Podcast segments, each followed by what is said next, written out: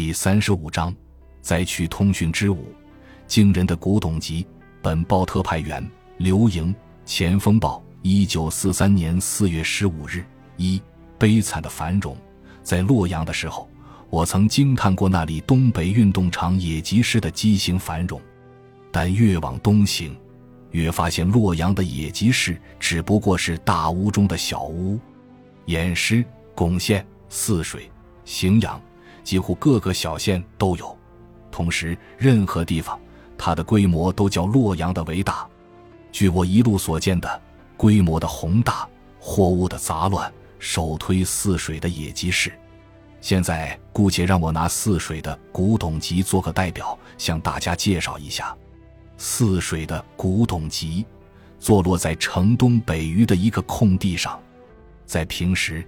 这是个人迹罕至的去处，除了存放一些垃圾，但现在一转过小巷，立刻使人眼睛发花。那些肩磨间坐着的摊贩，种接种的买主和游人熙来攘往，人头密排成一片海波。到底有多少卖主，有多少摊子，谁也难以统计。空场上、麦田里、垃圾堆旁，随处都是交易所。如果约略计算，数目至少也有几千家，加上游人和买主，人数可以万计。泗水一共才十几万人口，这里便集中了这么大一个数目。每天，从太阳露头到太阳下山，这里的喧声一直如同海潮，把大街上的正规商店也压得无光无色。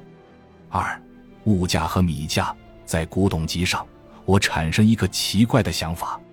我想，如果把整个大地像箱子一样提起来，然后口向下翻个个儿，恐怕也只能倒出和现在这个古董集一样多、一样全的东西。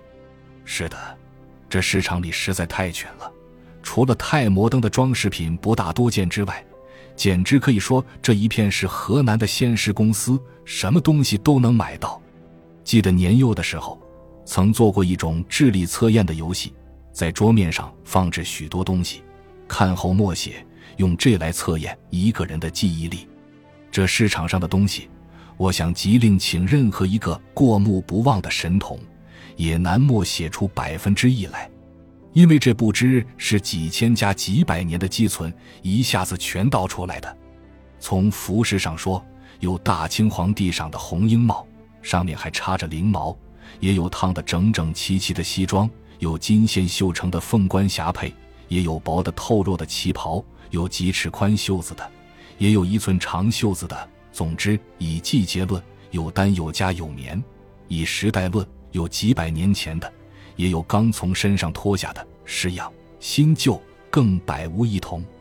不过，最多的是女人的衣服，尤其多的是早已过时的嫁妆衣，有些还镶着三寸宽的辫子。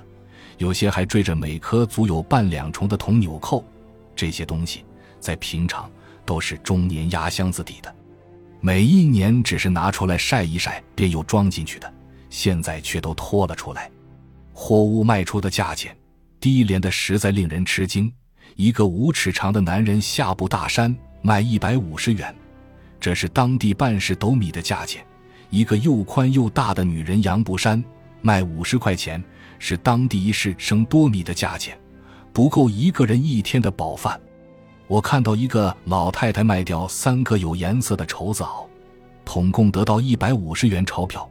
一个女人卖掉了她陪嫁的一张桌子、两把椅子、一个大柜，统共得一百四十元。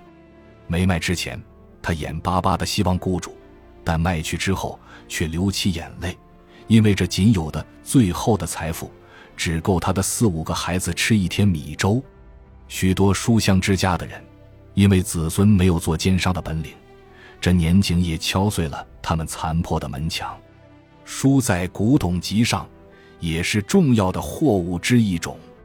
我曾看见一个人以十五块钱买走一个老太婆的三十二册文献通考，一个人以八十元的代价买走了一部三册的丙种词源。至于那些残书古画，更便宜的令人吃惊，常常有三五元便购得一个名人的手笔。一幅刘墉的字，有人以十五元买的，他的字买不够一斤馒头钱，这绝不会是刘墉活着的时候能想得到的。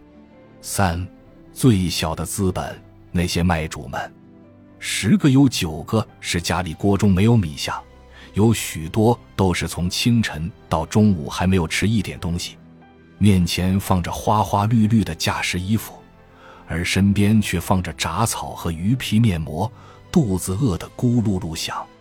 熙来攘往的人，多是把货物翻上翻下。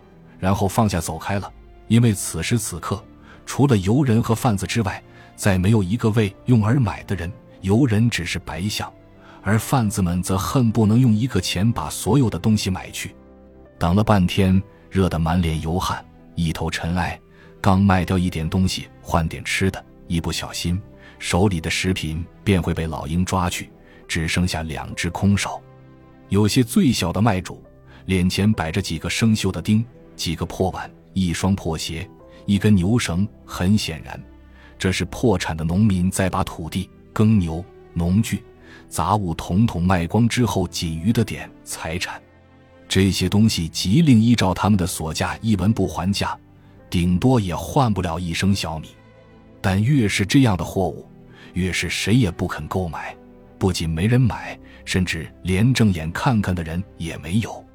然而。他们却规规矩矩地围着一点东西在集上坐几天。我见到一对老夫妇，老头已经须眉皆白，老婆儿也老得只剩几根头发。他们在集市的末端坐着，脸前摆着床满是油腻的被子，一个磨得明光的蛋花锤和一根光亮的杵柄。此外什么也没有了。他们好像不懂事的小孩一样。只是哭着哭着，连买主也不知道照顾一下。有人问被子卖多少钱，老婆一边哭着一边说一百块。问蛋花锤多少钱，他也说一百块。问厨饼的价，也说一百块。应酬似的回答完，便又正正经经的哭起来。四围的人都报以惨笑。很显然，这一对老夫妇一点也没有市场上的知识。他们只知道一百块钱才能买到够一天吃的米，只知道对那些被他们磨得光滑如脂的弹花锤和杵柄像亲儿子一样的舍不得，但是谁都是廉价也不还便掉头去，因为他们这些东西统共也不值五十块钱，而需要这些东西的人们此刻都正在卖这些东西，他们究竟到底什么时候才能卖去，谁也难知道。四月三日于荥阳。感谢您的收听，本集已经播讲完毕。喜欢请订阅专辑，关注主播主页，更多精彩内容等着你。